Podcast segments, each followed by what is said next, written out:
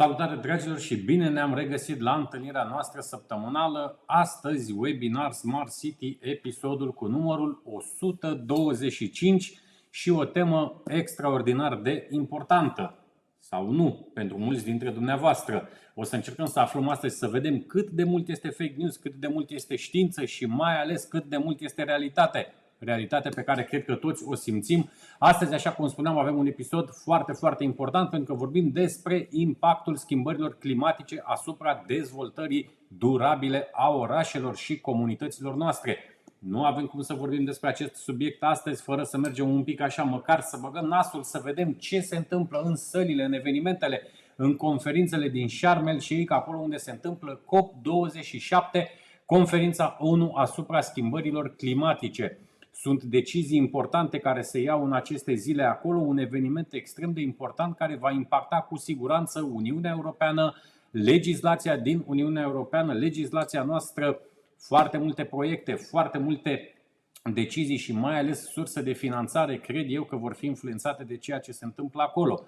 Și pentru că astăzi uh, organizăm acest episod în parteneriat cu Institutul pentru Libertate și Democrație, îmi face mare, mare plăcere să vă spun că avem și trei invitați speciali pe care o să-i cunoașteți imediat. Înainte de asta, vreau să vă spun că episodul de astăzi are trei părți importante și le vom gestiona Sigur că sunt trei părți uh, super conectate. Vorbim despre abordarea globală asupra schimbărilor climatice, ceea ce spuneam un pic mai devreme că se întâmplă în Egipt acum, măsurile naționale pentru atenuarea efectelor schimbărilor climatice și, evident, impactul schimbărilor climatice asupra orașelor, asupra comunităților noastre. Și imediat vă prezint și invitații mei. Rămâneți alături de noi, începem chiar acum. Smart City Webinar despre oameni și orașe. Smart Mobility and Living. Smart Economy and Environment. Smart Government and Smart Citizen.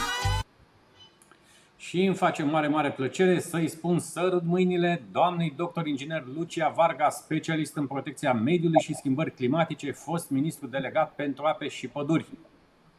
Bună ziua!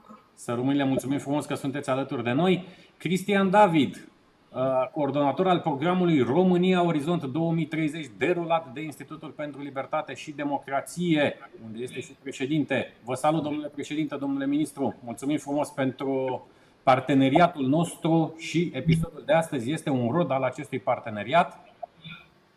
Da, mulțumesc și eu pentru invitație și pentru acceptarea acestei provocări. Ca întotdeauna, aceste evenimente, chiar dacă se desfășoară online, în cadrul parteneriatului dintre Institutul nostru și Asociația Română pentru Smart City, aduc în discuție teme și de actualitate, dar uh, aduc și provocări.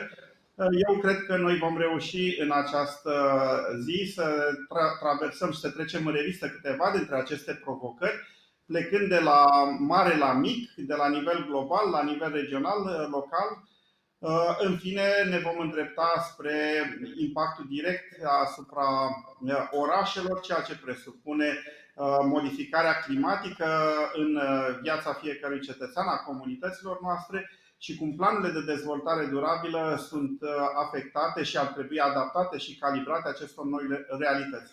Trebuie să înțelegem și arhitectura globală, așa cum spuneați un pic mai devreme, dar și pe cea națională și îmi face mare, mare plăcere să-l salut pe Cornel Bertea Hanganu, expert de dezvoltare durabilă și coordonator național al implementării strategiei naționale pentru dezvoltare durabilă la nivelul administrației publice locale. Salutare Cornel, mulțumesc frumos că ești astăzi alături uh, de noi.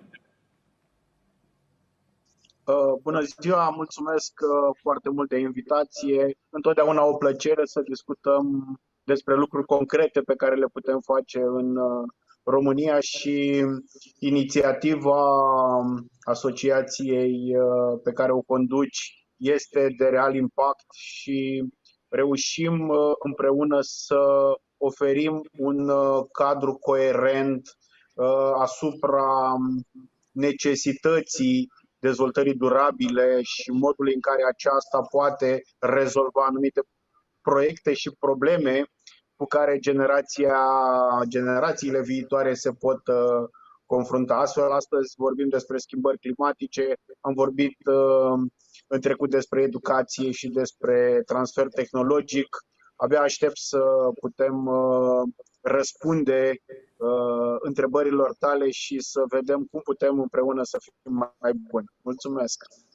Încă o dată mulțumesc frumos că ești astăzi alături uh, de noi, Cornel. Așa cum spuneai și tu uh, un pic mai devreme, să ne gândim și la generațiile de după noi, dar am eu un feeling că aceste schimbări climatice ne vor impacta foarte, foarte curând. Deja impactul se simte din punctul meu de vedere, dar pentru că eu astăzi sunt un președinte moderator, voi avea mai puține păreri și voi avea mai multe întrebări pentru invitații mei. Uh, dragi invitați, uh, am o, am o întrebare pe care aș vrea să o adresez, să facem așa un scurt tur de masă uh, virtual. După aceea avem și o declarație pe care vreau să o urmărim de la, din, din Egipt, de la Sharm el Sheikh, de la COP27. Dar înainte aș vrea să începem, domnule președinte Cristian David, ce se întâmplă cu schimbările climatice? Cât este fake news, cât este realitate? Aș vrea să începem discuția de aici, pentru că în spațiul public este foarte mult uh, zgomot de fond, foarte puțini experți, foarte multe informații și clickbait-uri, titluri care au tendința să, să vândă foarte mult și de partea științei și de partea fake news-ului. Haideți să așezăm un pic informațiile în context și să vedem de aici cât este fake news, cât este realitate. De aici aș vrea să, să pornim cu discuția. De acord, eu cred că e un foarte bun uh, punct de plecare al acestei discuții. Este mai mult decât evident că suntem în fața unei realități. Nu este nimic uh, de pus la îndoială cu privire la faptul că avem uh, o încălzire, avem în față o încălzire globală care este măsurată. Uh, ea este cumva evidențiată din punct de vedere statistic și prin comparație cu alte perioade este un argument extrem de solid în favoarea tezei că suntem în fața unei realități faptice obiective.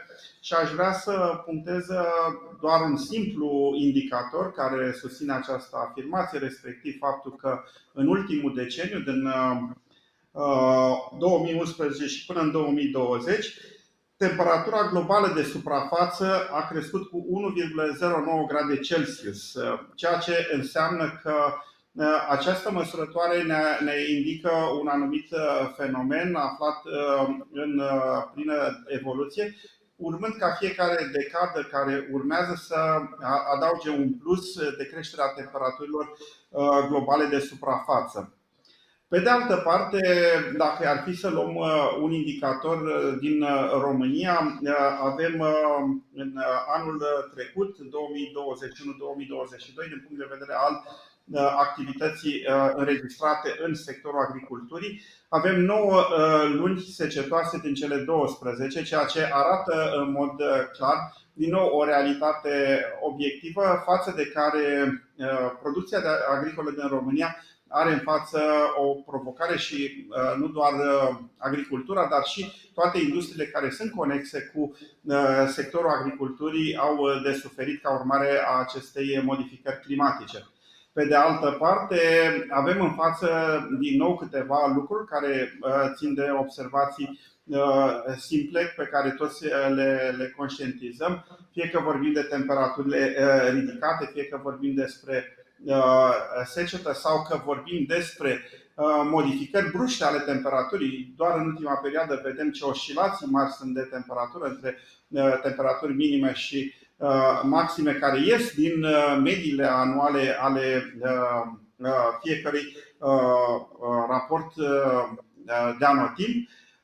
Avem incendiile forestiere care din nou ne arată cu creșterea frecvenței acestora un, un semnal de alarmă cu privire la faptul că încălzirea globală are un efect direct asupra climei și asupra activității umane directe. Deci toate aceste elemente puse cap la cap, puse împreună, uh, aduc suficiente argumente, nu doar științifice, dar chiar și uh, de, din simpla noastră observație a vieții cotidiene că ne aflăm în fața unei uh, realități.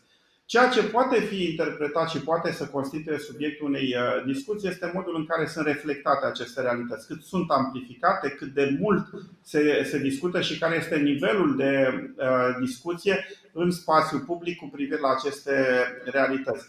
Pentru că, sigur, putem să plecăm de la un punct care îl înțelege toată lumea, el nu întâmplător face obiectul discuțiilor la nivelul ONU, la nivelul Uniunii Europene, la nivelul fiecărui guvern. Dacă n-ar exista această situație și ar fi doar în, într-o zonă de dezbatere publică care ar avea la uh, temelie fake news, uh, în mod evident aceste discuții nu ar avea loc la un astfel de, de nivel înalt. Uh, cu toate acestea, ar trebui noi să încercăm să păstrăm discuția într-un cadru rațional, într-un cadru în care ne legăm și răspundem unor obiective și raportări științifice și să nu încercăm să răspundem acestor dezbateri publice care câteodată pot să iasă din cadrul uh, unor argumente raționale și să și foarte, mult, și foarte da. mult patos și foarte multe interese, trebuie să fim sinceri și aici există foarte multe, uh, foarte multe interese, dar pe lângă patosul ăsta, așa cum spuneați și dumneavoastră, uh, domnule David, avem nevoie și de rațiune, avem nevoie și de argumente uh, științifice. Motiv pentru care mă îndrept către doamna, doamna Varga cu aceeași întrebare ca să așezăm cadrul nostru de discuție Uh, doamna Lucia Varga, cât de mult este fake news în spațiul public, cât de mult este știință, cât de mult ne putem baza pe aceste uh, date. Uh, realitatea este evidentă. Uitați-vă afară. Suntem nu pentru toată lumea. Nu pentru toată lumea se pare. Da, dar trebuie să o privim, că ne place sau nu ne place. Uitați-vă, suntem în luna noiembrie și avem temperaturi de primăvară. De primăvară Uh, ceea ce vreau eu să subliniez este faptul că oamenii de știință de mult timp deja ne atrag atenția asupra schimbărilor climatice. Doar că nu prea am luat în serios avertismentele oamenilor de știință. Sau dacă le-am luat în serios, le-am luat la nivel de dezbatere, la nivel de uh, strategii, de politici. N-au fost pași concreți Uh, pentru realizarea uh, de investiții concrete, uh, așa cum ne-am fi dorit. Există însă în ultima perioadă o conștientizare a acestei schimbări climatice și pași importanți, inclusiv pentru finanțarea de măsuri pentru atenuarea schimbărilor climatice și adaptarea la schimbările climatice. Și este foarte bine subliniat domnul David că vorbește inclusiv Uh, se vorbește de schimbări climatice la nivel uh, înalt, la nivel guvernamental, la nivel de decizie Uh, la nivelul Comisiei Europene, la nivelul ONU, da, pentru că de acolo trebuie să vină decizia, de acolo trebuie să, devi, să vină voința politică. Și uh, salut uh, politica europeană, Pactul Verde European, adaptat anul trecut și adaptat și de către România, toată politica aceasta care obligă, de fapt, statele europene să schimbe modul de producție și de consum. Dacă nu ne vom schimba modul de producție și de consum, atunci nu vom putea uh, reduce acest uh, trend uh, destructiv privind schimbările climatice, nu vom putea atenua aceste schimbări climatice și nu ne vom putea adapta la aceste schimbări climatice. Eu am într-un fel avantajul că am fost și în mediul guvernamental. În 2005, în 2006 am trecut prin niște inundații catastrofale. În 2007 ne-am confruntat cu cea mai mare secetă. În 2013 au fost în luna august 10 zile consecutive cu temperaturi uh, uh, caniculare. Uitați-vă, toate aceste fenomene meteorologice au un impact semnificativ, evident, asupra uh, României, asupra Europei întregi și dacă nu luăm măsuri concertate și împreună cu toții, măsuri globale Uh, regionale și locale, atunci nu vom putea face o să față. Vorbim, o să vorbim în prima parte o să vorbim în prima parte, doamna Varga, și despre această abordare globală. Mergem un pic și la Cornel uh, acum. Cornel, aceeași uh, întrebare și pentru tine din zona guvernamentală de această dată. Ce înseamnă aceste schimbări climatice pentru comunitățile noastre, pentru România, între fake news și adevărul științific? Că cel de pe ce vedem noi pe fereastră se pare că nu mai e de ajuns. Da, așa este, într-adevăr, cum uh, spunea și doamna Varga, realitatea o vedem uh, la fereastră și ne confruntăm cu ea zi de zi. Evident că uh, toate efectele schimbărilor climatice ne afectează și uh, încercăm cumva să facem o diferență între ceea ce putem documenta științific și ceea ce există la nivel de mass media și de fake news. Evident, uh, ca un uh, jurnalist bun, orice informație ar trebui verificată din trei surse și de asta ne-am propus la nivel guvernamental uh, Departamentul pentru Dezvoltare Durabilă, care este cumva apropiat uh, zonei uh, de schimbări climatice și tranziție către tranziție climatică și-a propus să analizeze toate aceste perspective din trei surse și avem astfel un prim instrument pe care îl vom pune la dispoziție să putem uh, ieși din acest uh, cerc vicios al uh, fake news-ului. Avem un agregator în care vom putea să privim aceste informații cu date reale, cu date științifice din trei surse. Avem o dată datele de la Eurostat în timp real, de pe serverele Eurostat, acum pe serverele guvernului. Avem datele de la Institutul Național de Statistică cu uh, informații ce țin strict de uh, realitatea pe care o găsim în România. Cele de la Eurostat ne permit o comparație cu celelalte state europene, cu media europeană și în premieră în România date subiective, adică percepția populației cu privire la toate, toate aceste informații. Degeaba vedem niște date obiective care ne duc într-o direcție dacă percepția populației a celor care se confruntă zi de zi cu aceste date este alta. Și reușim prin acest prim instrument să oferim uh, această realitate uh, complexă, uh, necesară pentru a putea să luăm decizii în cunoștință de cauză. Deci, uh, credem că ușor, ușor putem face pași uh, în a documenta, în a ne pregăti uh, cât mai bine și Departamentul pentru Dezvoltare Durabilă de aici, de la Centrul Guvernului și a asumat un rol catalizat în atingerea problematicilor uh, aferente agendei 2030, unde schimbările climatice reprezintă un uh, domeniu care e într-o efervescență și, evident, uh, nu poate fi ocolit și efervescență și realitate. Cornel, mulțumesc pentru această primă intervenție. Voi faceți lucruri absolut minunate din punctul nostru de vedere în Departamentul pentru Dezvoltare Durabilă. Îl salutăm și noi pe domnul ministru uh, Laszlo Borbeli cu această ocazie,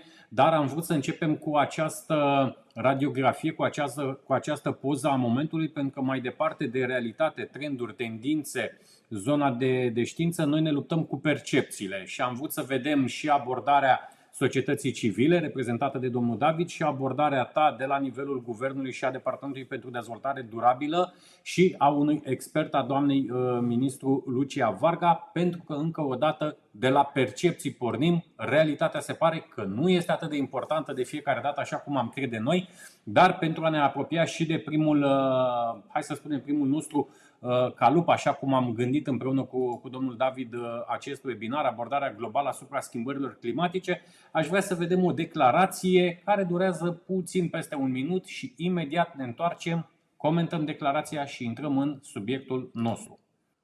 In just days, our planet's population will cross a new threshold. The 8 billionth member of our human family will be born. This milestone puts into perspective what this climate conference is all about. How will we answer when baby 8 billion is old enough to ask, what did you do for our world and for our planet when you had the chance? Excellencies, this UN climate conference is a reminder that the answer is in our hands. And the clock is ticking. We are in the fight of our lives and we are losing. Greenhouse gas emissions keep growing. global temperatures keep rising, and our planet is fast approaching tipping points that will make climate chaos irreversible. We are on a highway to climate hell with our foot still on the accelerator. The war in Ukraine, other conflicts have caused so much bloodshed and violence and had dramatic impacts all over the world. But we cannot, we cannot accept that uh, our attention is not focused on climate change. We must, of course, work together to support peace efforts and end the tremendous suffering. But climate change is on a different timeline and a different scale. It is a defining issue of our age. It is the central challenge of our century. It is unacceptable, outrageous, and self defeating to put it on the back burner. Indeed, many of today's conflicts are linked with growing climate chaos. And the war in Ukraine has exposed the profound risks of our fossil fuel addiction. And today's crisis cannot be an excuse for backsliding or greenwashing. If anything, they are a reason for greater urgency, stronger action, and effective accountability. Așadar, domnule ministru Cristian David, reținem din declarația secretarului general al ONU, Antonio Guterres, omenirea are de ales, cooperează sau piere. Suntem pe o autostradă către iadul climatic cu piciorul pe accelerație ori un pact pentru solidaritate climatică, ori un pact pentru sinucidere colectivă. Cam asta este agenda publică despre care vorbeam un pic mai devreme, între fake news și uh, realitate. A făcut deja uh, vâlvă la nivel uh, global. Uh, este Uh, citată cam peste tot și cred că exprimarea aceasta plastică cu privire la autostrada uh, pe, spre iadul schimbărilor climatice este extrem de puternică. Uh, fără a intra, eu știu, într-o anumită zonă de um, abordare critică, nu știu dacă e cea mai fericită expresie, pentru că noi tocmai ce încercam să diminuăm, să zicem, un impact uh, emoțional și să tratăm într-o uh, manieră cât mai rațională această uh, chestiune. Și mi-e teamă că o astfel de exprimare, chiar dacă este sugestivă, cum spuneam, poate să lase loc oricărei interpretări și creează premiza unei alimentări amplificate a chestiunii.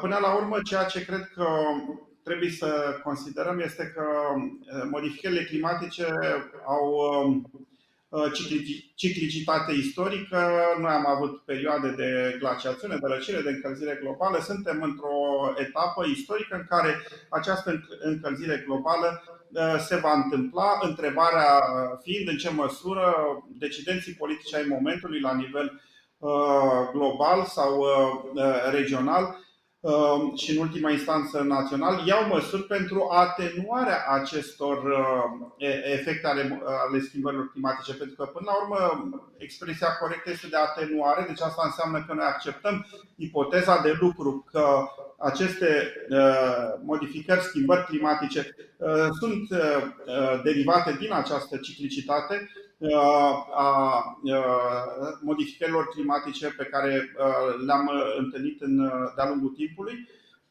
și încercăm cumva ca prin măsuri concertate, prin măsuri conjugate să diminuăm acest impact. Acum, a fost o altă abordare care cred că este la fel de interesantă de adus în discuție, este legătura cu celelalte crize suprapuse, pentru că acest fenomen la nivel global Uh, este într-un, uh, uh, într-un fel deasupra crizelor pe care le avem, fie că vorbim de o criză în sectorul energetic, fie că vorbim de o criză de securitate la nivel regional, fie că încă nu s-au eliminat complet efectele crizei pandemice, aceste crize suprapuse sunt într-un fel subsumate efectului modificărilor climatice, pentru că până la urmă, dacă este ceva care diferă între aceste crize și procesul de schimbări climatice, acest diferențiator îl face dinamica transformării, dinamica schimbării, dinamica acestor procese. Uh, criza de securitate a apărut acum un an, ea uh, nu știm cât va dura, desigur ne dorim să dureze uh, cât mai puțin cu putință. Pandemia a durat oarecum 2 ani și efectele ei încep să se stingă.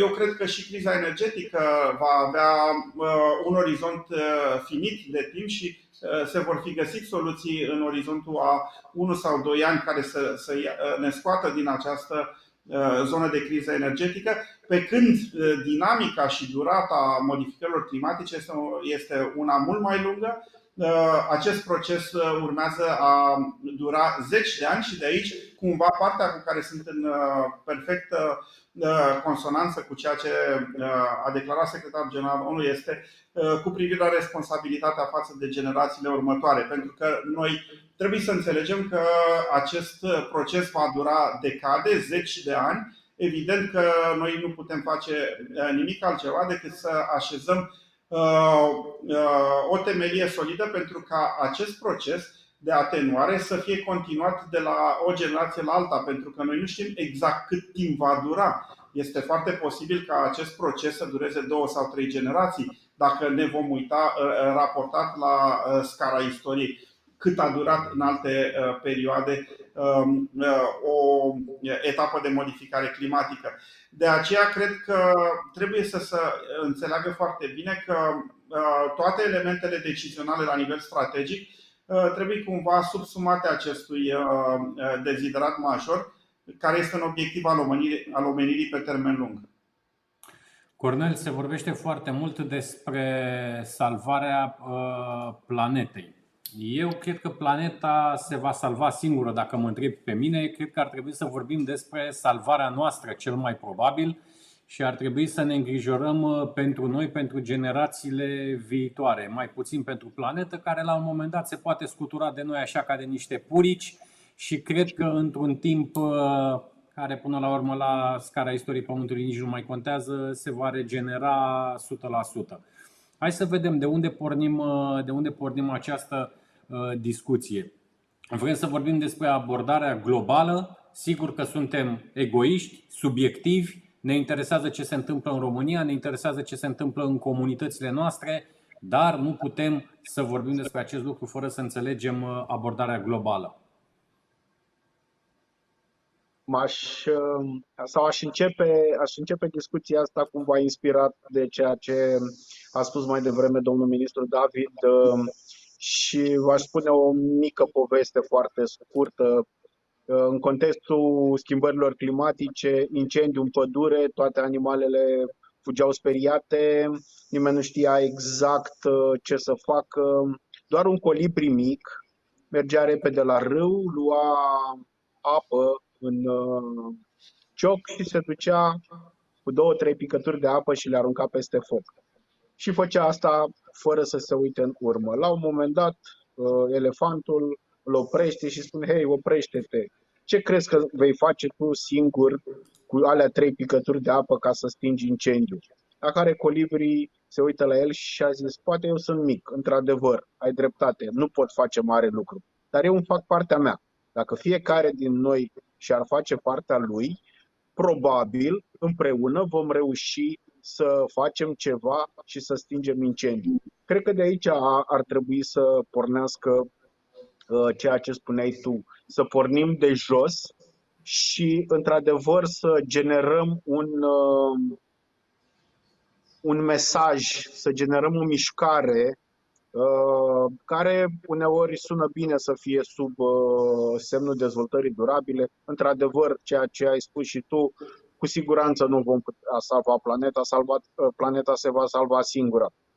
Dar împreună, fiecare dintre noi, ă, la nivel local, la nivel național și mai departe, generând la nivel global, o să putem face ceva împreună, astfel încât ă, soluțiile pe care încercăm să le conturăm acum cu siguranță vor apărea și probleme și mai complexe. Dau doar un exemplu. S-a discutat foarte mult de tranziția către zona electrică în zona auto și de fapt s-a constatat că producția bateriilor, reciclarea acestora uh, aduc cu ele niște probleme în zona de mediu mult mai uh, complexe decât aportul pe care l-am, uh, îl simțim acum prin tranziția către, către electric. Da, da, aici, aici Cornel, iartă-mă, Cornel, iartă-mă că te întrerup, dar eu cred că este foarte bună și foarte corectă zona asta în care testăm. Faptul că avem priorități, faptul că acționăm, că investim și testăm, urmând să reglăm, pentru că nimeni nu are de unde să știe așa ceva, nu s-a mai făcut în, în istoria omenirii, nu? Deci eu nu cred că ar trebui să fie o problemă că ceva nu funcționează atâta timp cât există o preocupare și mai ales acțiune clară, despre care vorbea și domnul ministru David un pic mai devreme. Avem nevoie de acțiuni și coordonare. Acum, că vorbim și de aceste exact. reglaje, din păcate, ca în cazul României, pentru că noi vorbim de smart city și de infrastructură la nivelul României, întrebându-ne ce este mai important. Amândouă sunt importante, deci la fel și aici va fi important să găsim acele soluții, acele măsuri cu uh, rezultate imediate, dar între timp să și testăm și ele nu prea, se, nu prea merg în, în paralel. Nu e nimeni de vină că noi în România ne-am pus în această postură și ne-am creat această presiune, cum de fapt toți suntem de vină la nivel global că suntem în aceeași, în aceeași presiune. Și aș merge la, la doamna Varga cu aceeași întrebare. Doamna ministru Varga, ați văzut de la nivel guvernamental, de la nivelul expertului, avem și câteva date pe care o să le prezentăm de aici, din, din România. Haideți să coborâm așa ușor din abordarea globală către prioritizarea a ceea ce ar trebui să, să însemne acest impact al schimbărilor climatice în România.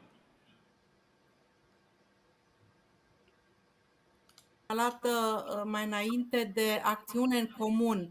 Uh, inclusiv declarația pe care am ascultat-o ne îndeamnă la această acțiune în comun. Să nu uităm că statele cele mai mari poluatoare, cum sunt Statele Unite, China, Brazilia, care generează cantități enorme de gaze cu efect de seră responsabile pentru schimbările climatice, n-au luat acțiuni concrete și concertate pentru atenuarea schimbărilor climatice.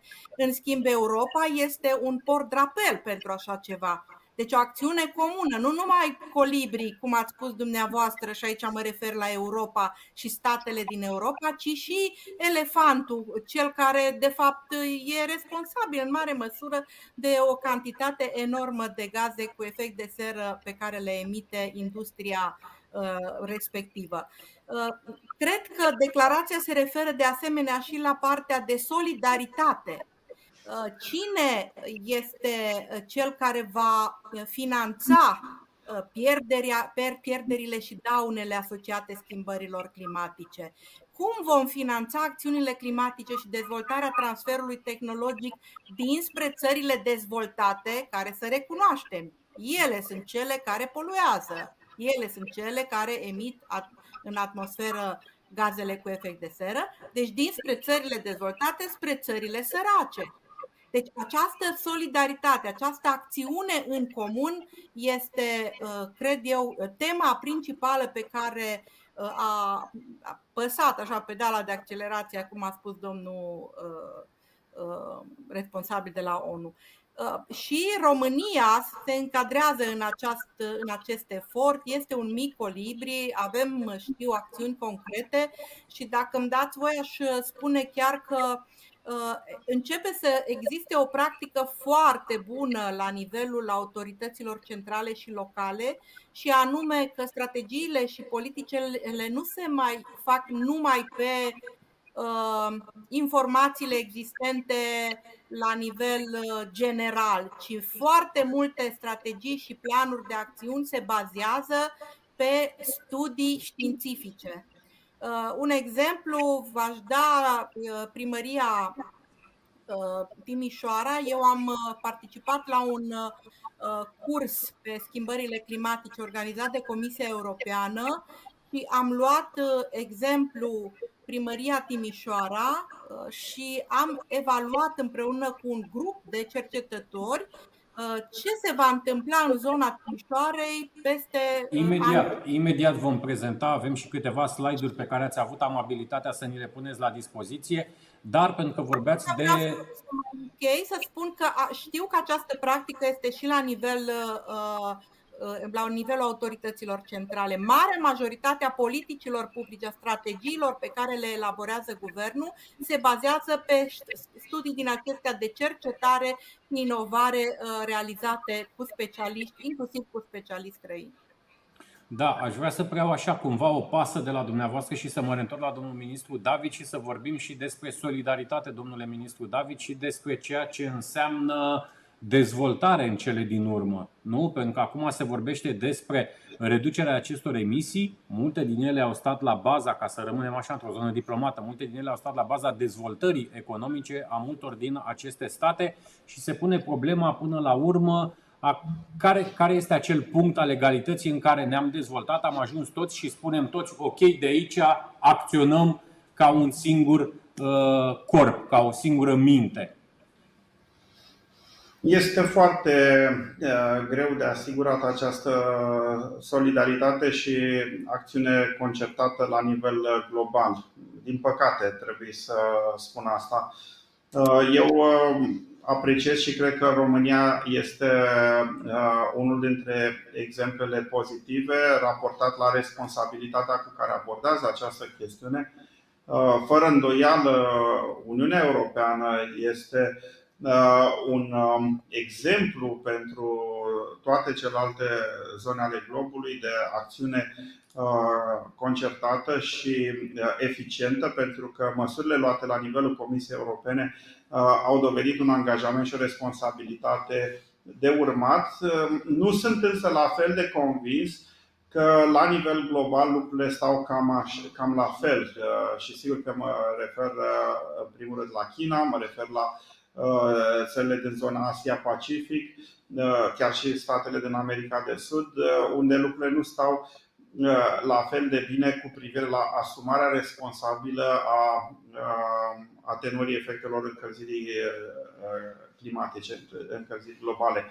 Um, ceea ce aș spune fără a încerca să diluez cumva, eu știu, um, spiritul de, de uh, optimism este că sunt factori perturbatori uh, de natura a atenua uh, această solidaritate. Unul dintre acești factori, după părerea mea, este criza de securitate și chiar și criza energetică într-o oarecare măsură. Războaiele nu vor fi imediat urmate de măsuri care să fie cu Um, uh, un, uh, un alt grad de responsabilitate uh, pe zona de protejare a mediului sau pe zona de climă, ci vor avea ca principal obiectiv reziliența și revenirea. Deci undeva, cred că una dintre provocările la nivel regional de data aceasta ține de modul în care reziliența vis-a-vis de consecințele și implicațiile Uh, unui, uh, unui conflict militar uh, vor, vor fi urmate de o politică a unei etici climatice, ca să spun așa. De asemenea, vedem că sunt, repet, zone ale globului unde această chestiune nu este la fel de, de responsabil asumată și dacă ar fi să, interpre- să reinterpretez uh, uh, declarația secretarului general ONU, uh, eu cred că de fapt mesajul a fost adresat anumitor șefi de state și guverne care erau prezenți în sală. Pentru că față de ceea ce a însemnat acordul de la Paris și mai apoi cel de la Glasgow, Uh, nu toate statele au acționat uh, în sensul uh, asumării acelor obiective fixate, respectiv reducerea emisiilor cu mai puțin de 2%. Și atunci, cumva, cred că acolo s-a dorit acest, acest mesaj mobilizator ca fiecare șef de stat și guvern prezent la reuniunea COP27 să Uh, asume și să uh, pună în practică ceea ce a, uh, s-a angajat cu privire la acordul de la Paris. Să nu uităm că și Statele Unite au avut la un moment dat o poziție oscilantă față de asumarea obiectivelor acordului de la Paris. Deci cred că este încă de lucrat pe, la nivel global pentru atingerea unui nivel de convergență și solidaritate. Dar ceea ce România face și aici, sigur,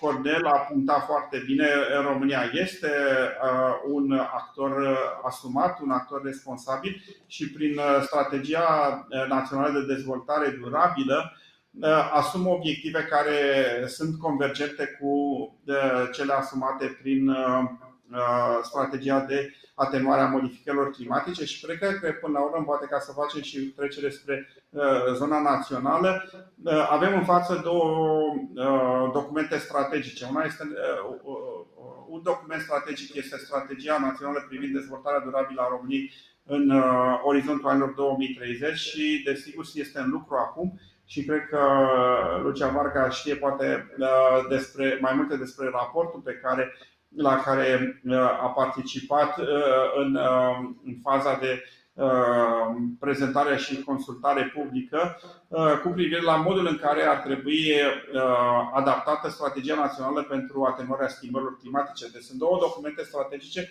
care au un punct de intersecție și care, desigur, la nivel guvernamental și la nivel prezidențial trebuie să facă obiectul unei complementarități și activități conjugate. De aici Între ne întoarcem spre România cu ceva mai multă um, responsabilitate, cu speranța că și ceilalți vor face acest lucru. Suntem. Între, uh, între, reziliență, între reziliență și optimism, uh, domnule ministru, uh, mergem la, la doamna Lucia Varga. Așa cum spunea și domnul ministru Cristian David un pic mai devreme, doamna Lucia Varga a participat la consultările organizate de administrația prezidențială privind raportul limitarea schimbărilor climatice și a impactului lor, o abordare integrată pentru România. Spuneam un pic mai devreme că avem și câteva slide-uri pe care doamna ministru Varga ni le-a pregătit, dar facem această trecere uh, lină, să zic așa, către uh, partea a doua a întâlnirii noastre de astăzi, măsurile naționale pentru atenuarea efectelor schimbărilor climatice și mergem la, uh, la doamna ministru Lucia Varga Doamna ministru, haideți să înțelegem un pic ce înseamnă și acest cadru legal și aceste documente strategice și preocuparea uh, administrației prezidențiale, toate plecând de la punctul 1, abordarea globală, venind un pic, un pic către uh, abordarea noastră uh, națională. Ținem pasul, chiar suntem în linia întâi, pot să spun așa, cu transpunerea obiectivelor fixate de Uniunea Europeană privind schimbările climatice. Avem strategia de dezvoltare durabilă, se lucrează acum la reactualizarea strategiei privind adaptarea la schimbările climatice și a planului de acțiune uh, privind adaptarea la schimbările climatice și, sigur, la nivelul uh, administrației prezidențiale există această preocupare majoră privind limitarea schimbărilor climatice și modul în care ne adaptăm la aceasta. Uh, din punct de vedere a strategiilor și a planurilor suntem pe calea cea bună. Însă avem în foarte, foarte mult de lucru la punerea lor în practică. Pentru a putea pune în practică aceste strategii și politici, așa cum știți, avem nevoie de fonduri care, slavă Domnului, există acum și prin planul de reziliență și uh, redresare și prin uh, programele uh, europene toate aceste finanțări obligând orice investiție uh, uh, se realizează obligând să aibă componenta aceasta de finanțare a măsurilor privind schimbările climatice. Mai avem însă nevoie de alte uh, mecanisme. De exemplu, trebuie să ne formăm mai mulți specialiști în domeniu. Trebuie să Uh, universitățile să fie mai mult angrenate în programe de cercetare și de transfer tehnologic. Programele școlare din, de la universități și de la școli trebuie uh, adaptate la aceste noi uh, tendințe și noi cerințe. Și revin la acea provocare a noastră de a ne schimba modul de producție ca antreprenori și modul de consum ca virgulă cetățeni. După aceea mai avem o problemă majoră, nu avem o evaluare a efectelor schimbărilor climatice asupra populației, asupra economicului, pentru că poate dacă am avea această evaluare, lumea ar înțelege mai bine de ce trebuie să ne adaptăm la schimbările climatice, de ce trebuie să reducem poluarea. Și ați vorbit mai înainte despre război. Să știți că despre criza energetică poate fi considerată și o oportunitate. Această criză energetică ne-a forțat și pe noi ca cetățeni, dar și industria și uh, România în general să, să facă investiții în energii regenerabile. Și este o oportunitate pe care nu trebuie să o uh, ignorăm și să o folosim. Aici avem și avantajul uh, finanțărilor și al faptului că avem acces la cele mai noi tehnologii. Haideți să ne uităm un pic, pentru că vorbeați despre concretețe. Haideți să vedem și, și acest uh, slide. Avem aici viitorul schimbărilor climatice într-un studiu de caz de la Timișoara. Da, uh, am făcut acest studiu de caz împreună cu un grup de cercetători în cadrul unui proiect finanțat de Comisia Europeană Uh, folosind două modele. Se vede uh, foarte bine uh, că pe zona vestică a României zilele de vară cu temperaturi ridicate vor fi din ce în ce mai multe ca număr și pe o arie din ce în ce mai extinsă. Și dacă o să puneți slide-ul următor, o să vedeți că Uh, avem aici următoarea evoluție. La prim, pe în primul model avem evoluția temperaturilor în situația în care nu luăm măsuri de adaptare, iar slide-ul cu albastru este uh, evoluția în cazul în care vom lua măsuri de adaptare. Oricum, uh,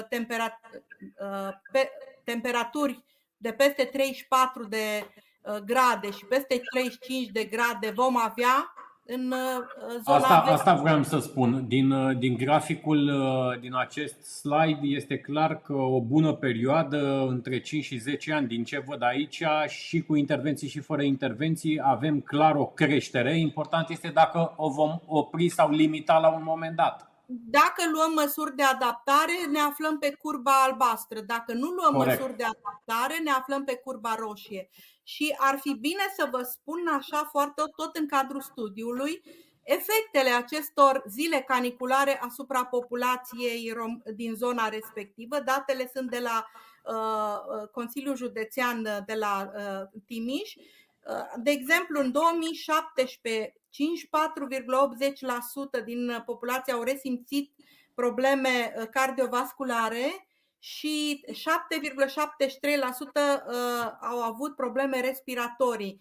În 2017, tot așa, uh, procentele sunt în creștere. Mă refer aici dintre cei care s-au prezentat la medic în perioada caniculară. Deci trebuie neapărat să luăm măsuri de adaptare mai ales că vorbim despre impactul schimbărilor climatice asupra orașelor. Trebuie să mărim suprafețele de spații verzi, să înverzim clădirile, să folosim pentru clădiri materiale care uh, izolează mai bine, să trecem practic, să revenim la utilizarea acelor materiale mai vechi uh, care nu, uh, nu accelerează această încălzire, să ne schimbăm modul în care ne răcim locuințele, pentru că va trebui neapărat să avem și uh, instalații de aer condiționat și atunci dacă vom avea uh, pe propriile locuințe și panouri solare ca să producem energia respectivă, va fi cu atât mai bine. Uh, trebuie asta referindu-ne numai la partea de zile caniculare, dar gândiți-vă că aceste zile caniculare practic alternează cu episoade de ploi abundente.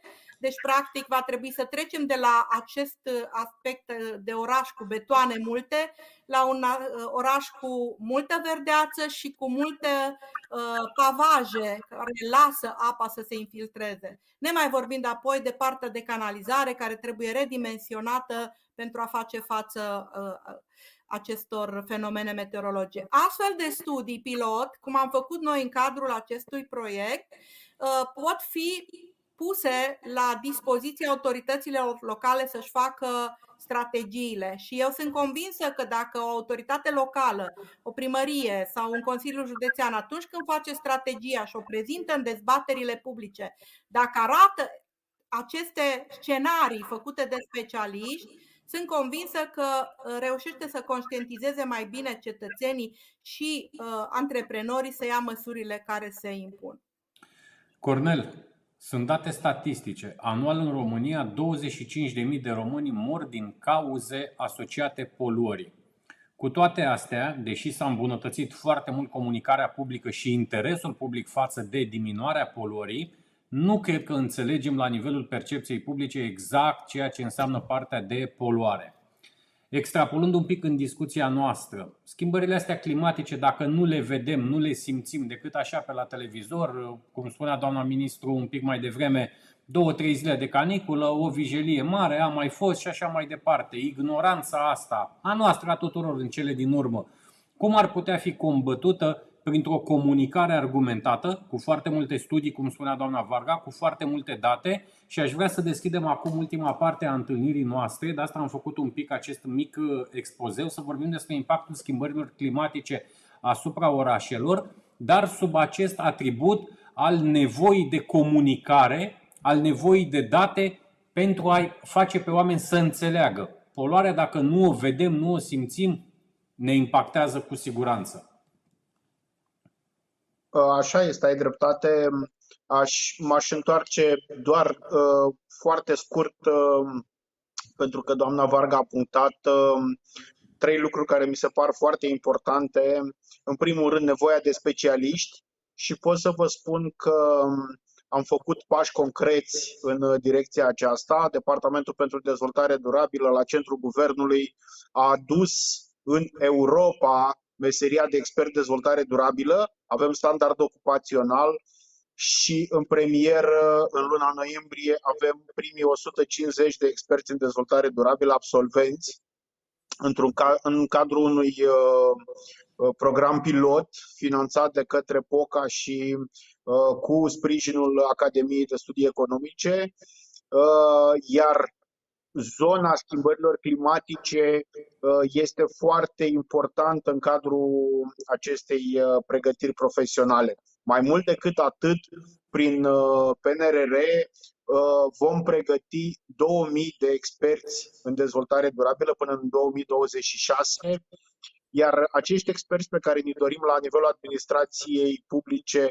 mai ales locale, vor fi acele resurse de care amintea și doamna ministru necesare în a se implica în elaborarea strategiilor și a putea să medieze uh, și evident să fie implicați în comunicare pentru ca decidenții să înțeleagă rolul acestor studii pe care, de care a amintit și doamna ministru. Al doilea lucru important, uh, spunea doamna ministru, să ne schimbăm modul în care consumăm și producem. Într-adevăr, e un lucru important.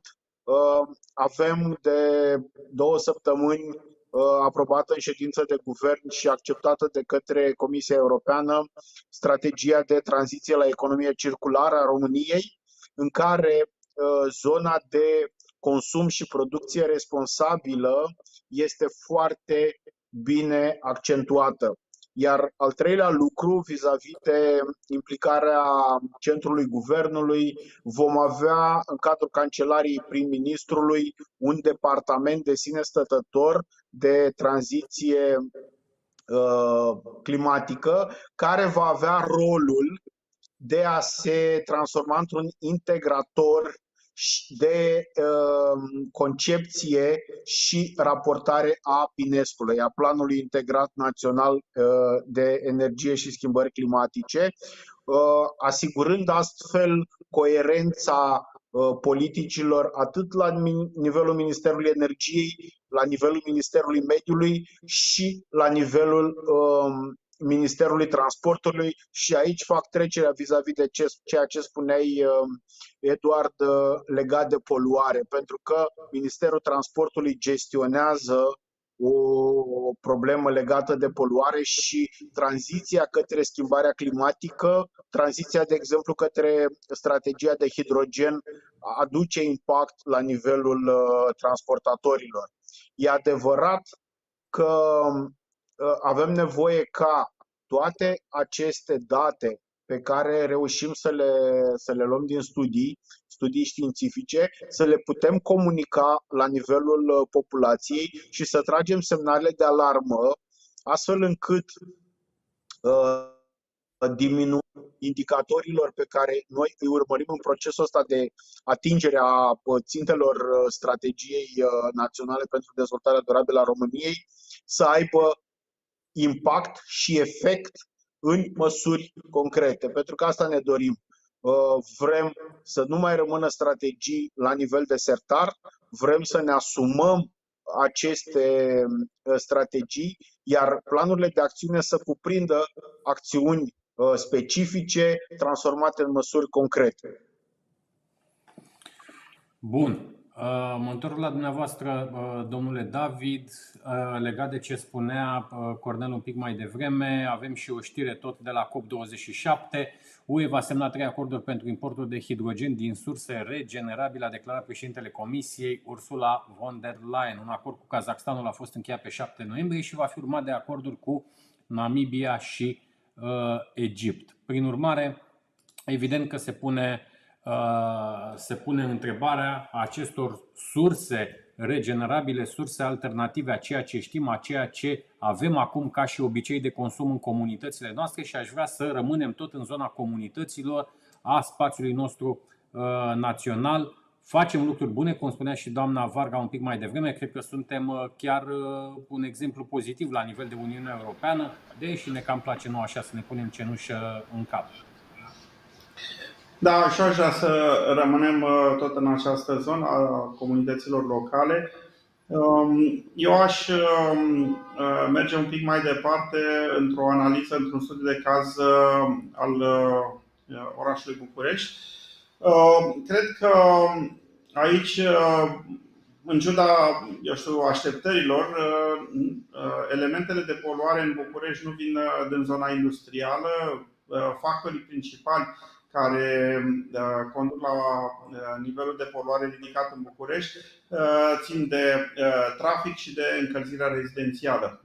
Aceștia sunt, conform datelor cercetărilor științifice, principalii factori de poluare în, în București. Desigur, există și un al treilea care ține de protecția mediului, de arderi ilegale ale deșeurilor în zona Uh, din afara Bucureștiului, dar uh, primii doi uh, factori i-am ales nu doar pentru că erau și cei mai importanți, dar și pentru că ei implică și o acțiune la nivelul cetățenilor, la nivelul comunității. Tot ceea ce se discută pe agenda publică are de a face cu Uh, o listă de priorități a uh, guvernului, a autorităților locale sau centrale. Uh, în egală măsură ar trebui să existe și o, o agendă a populației care desigur se instrumentalizează prin educație. Educația este un lucru despre care probabil vom mai vorbi și cu alte ocazii, în sensul în care dacă uh, schimbarea comportamentului de producție, cum spunea Lucia Varga, este un uh, element, uh, modul în care consumăm este un al doilea, dar el are o componentă educațională consistentă. Ei bine, traficul nu ține doar de asigurarea infrastructurii pe care, sigur, orașul București o, o, o poate sau nu oferi, pentru că până la urmă avem un București, așa cum îl cunoaștem, Uh, gata construit de ceva vreme și prea multe nu mai putem schimba. Uh, arterele de circulație sunt cam aceleași, uh, deci cumva dacă noi ne punem problema de a, a fluidiza traficul pe de o parte și de a de a reduce consumul de noxe și implicit să reducem poluarea în București, trebuie o schimbare comportamentală la nivelul cetățenilor, anume de a folosi mijloace de transport public sau privat uh, care sunt nepoluatoare. Pe de altă parte, avem o problemă care, sincer, nu știu cum se va rezolva în perioada imediat următoare la nivelul Bucureștiului. Mă refer la aspectul încălzirilor, încălzirii rezidențiale. Pentru că, pe de o parte, avem ceea ce s-a menționat mai devreme, Lucia Varga a punctat acest aspect, vom avea nevoie de mai multe aparate de aer condiționat pentru a face față temperaturilor caniculare. Uh, pe de altă parte, avem iernile care uh, înregistrează temperaturi scăzute, uh, care ne obligă la o creștere de consum de încălzire. Cumva, aceste modificări bruște de temperatură în, în orașul București vor presupune un ecart foarte larg de adaptare la temperaturile calde reci ceea ce presupune o infrastructură de încălzire rezidențială extrem de uh, uh, mare și cu uh, un consum energetic la fel de mare. Aici nu știu dacă sunt pregătite autoritățile locale, fie primările de sector, fie primăria generală a capitalei, să găsească soluția optimă, pentru că vedem mai ales blocurile de locuințe noi nu sunt în sistemul de încălzire centralizată, toate blocurile uh, noi și uh, vorbesc aici de zeci de mii de apartamente nou construite să încălzesc cu centrale proprii de apartament. Uh, dacă punem peste aceste centrale proprii și aparatele de aer condiționat, vom vedea ce înseamnă acest lucru și pe o unitate locativă, un apartament de două camere, ca să concluzionez așa într-o manieră poate un pic mai îngrijorată. Avem un apartament, două persoane, o instalație de aer condiționat, cel puțin una, dacă nu chiar două, pentru fiecare cameră, living și dormitor. Avem uh, o centrală și două mașini. Uh, cam așa arată, din păcate, realitatea, să zicem, uh, urbană în București, unde gradul de civilizație este înalt și atunci aproape ne, cumva ne apropiem de, de o rată de 1,5 mașini pe familie, ceea ce deja înseamnă foarte mult. Dacă adăugăm și aceste sisteme de climatizare pentru fiecare apartament, eu cred că ne îndreptăm spre o situație greu de gestionat din punctul de vedere al îndeplinirii obiectivelor care în paralel guvernul cu tot efortul le face, anume de a reduce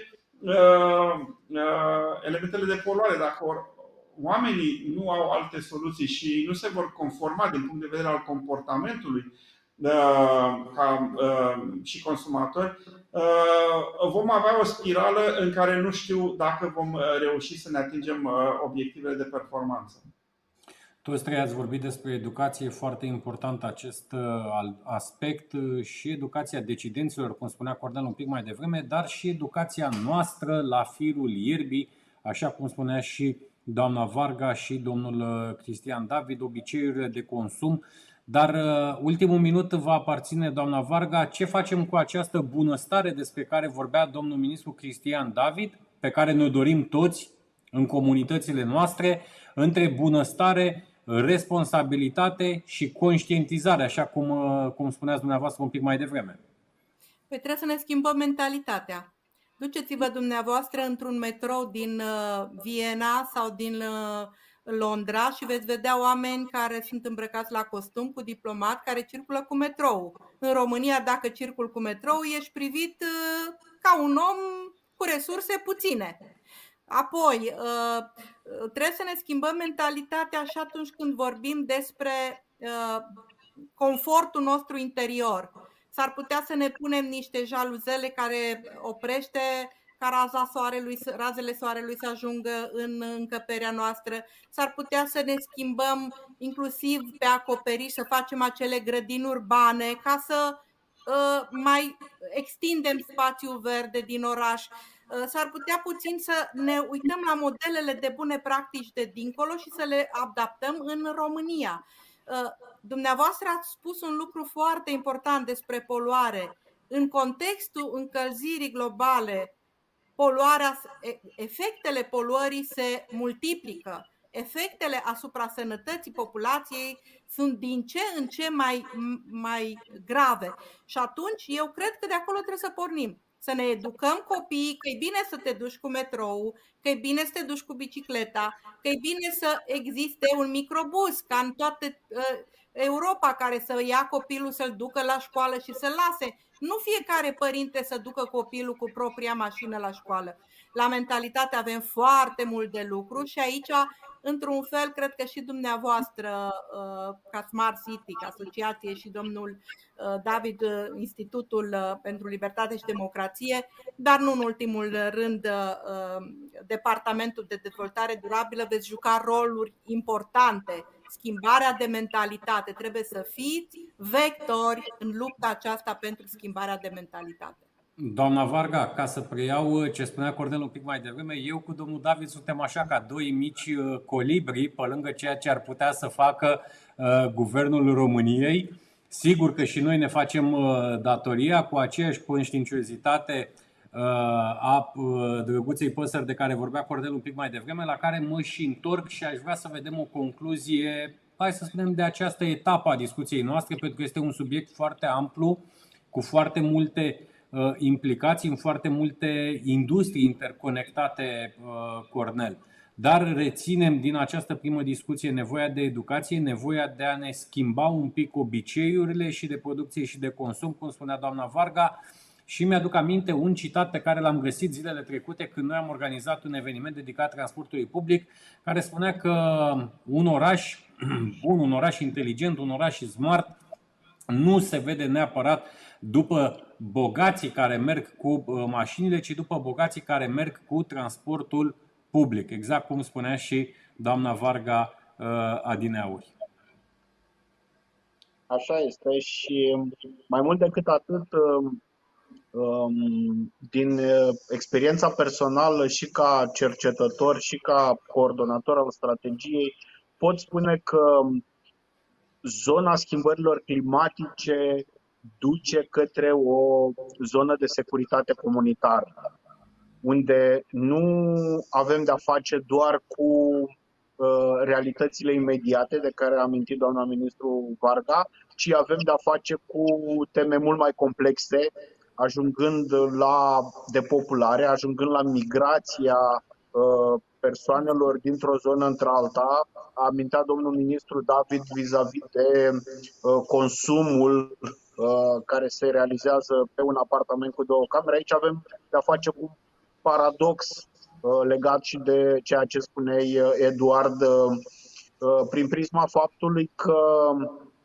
în România, prin faptul că sunt permise achiziția de um, autovehicule foarte ieftine, care sunt și cele mai poluante, găsim o prezență a acestora pe străzi, oricine își poate cumpăra cu 1000 de euro o mașină, să fim serioși, și atunci, paradoxal, ne ducem în zona consumului energetic, unde afluxul de mașini electrice creează la ora actuală o problemă reală și din perspectivă financiară, pentru că au crescut în contextul um, crizei energetice costurile per uh, Uh, kilovatul de încărcare, dar și o criză datorată faptului că infrastructura la ora actuală din mare, marele orașe nu permite un număr atât de mare de mașini electrice și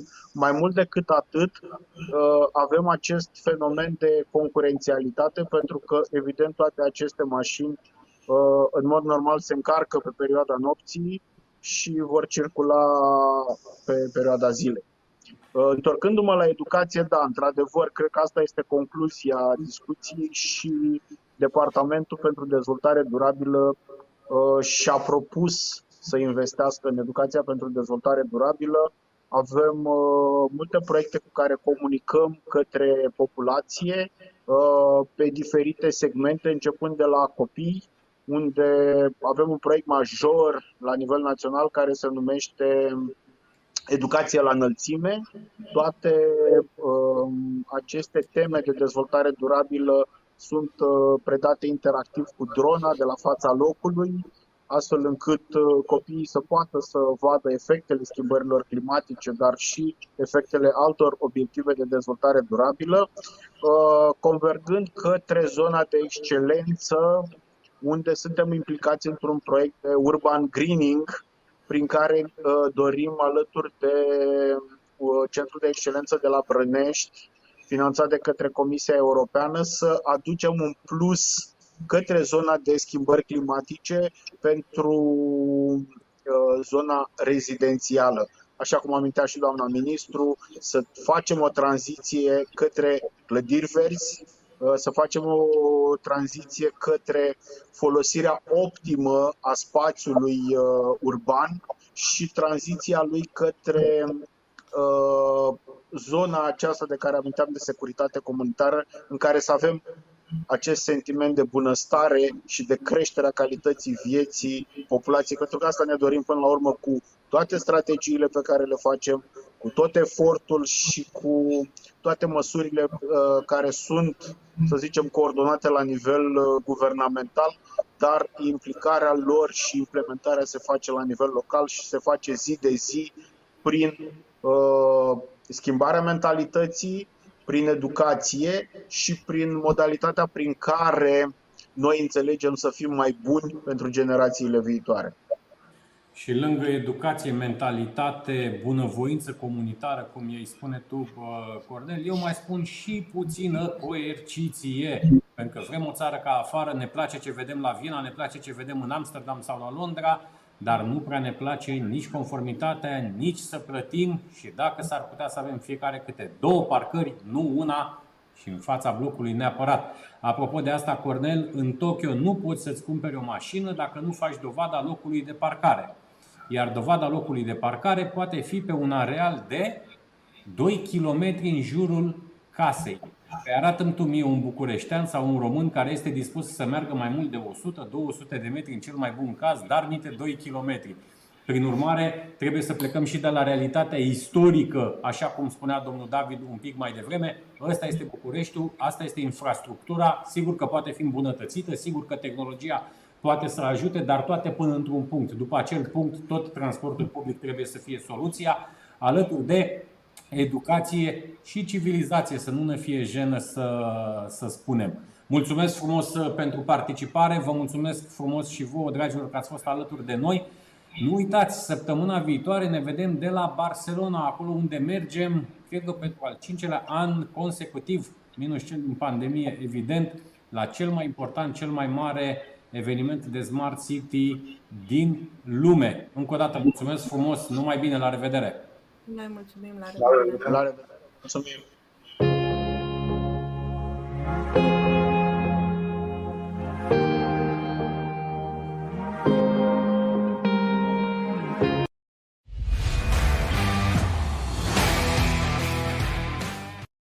Smart City Webinar Despre oameni și orașe Smart Mobility and Living Smart Economy and Environment Smart Government and Smart Citizen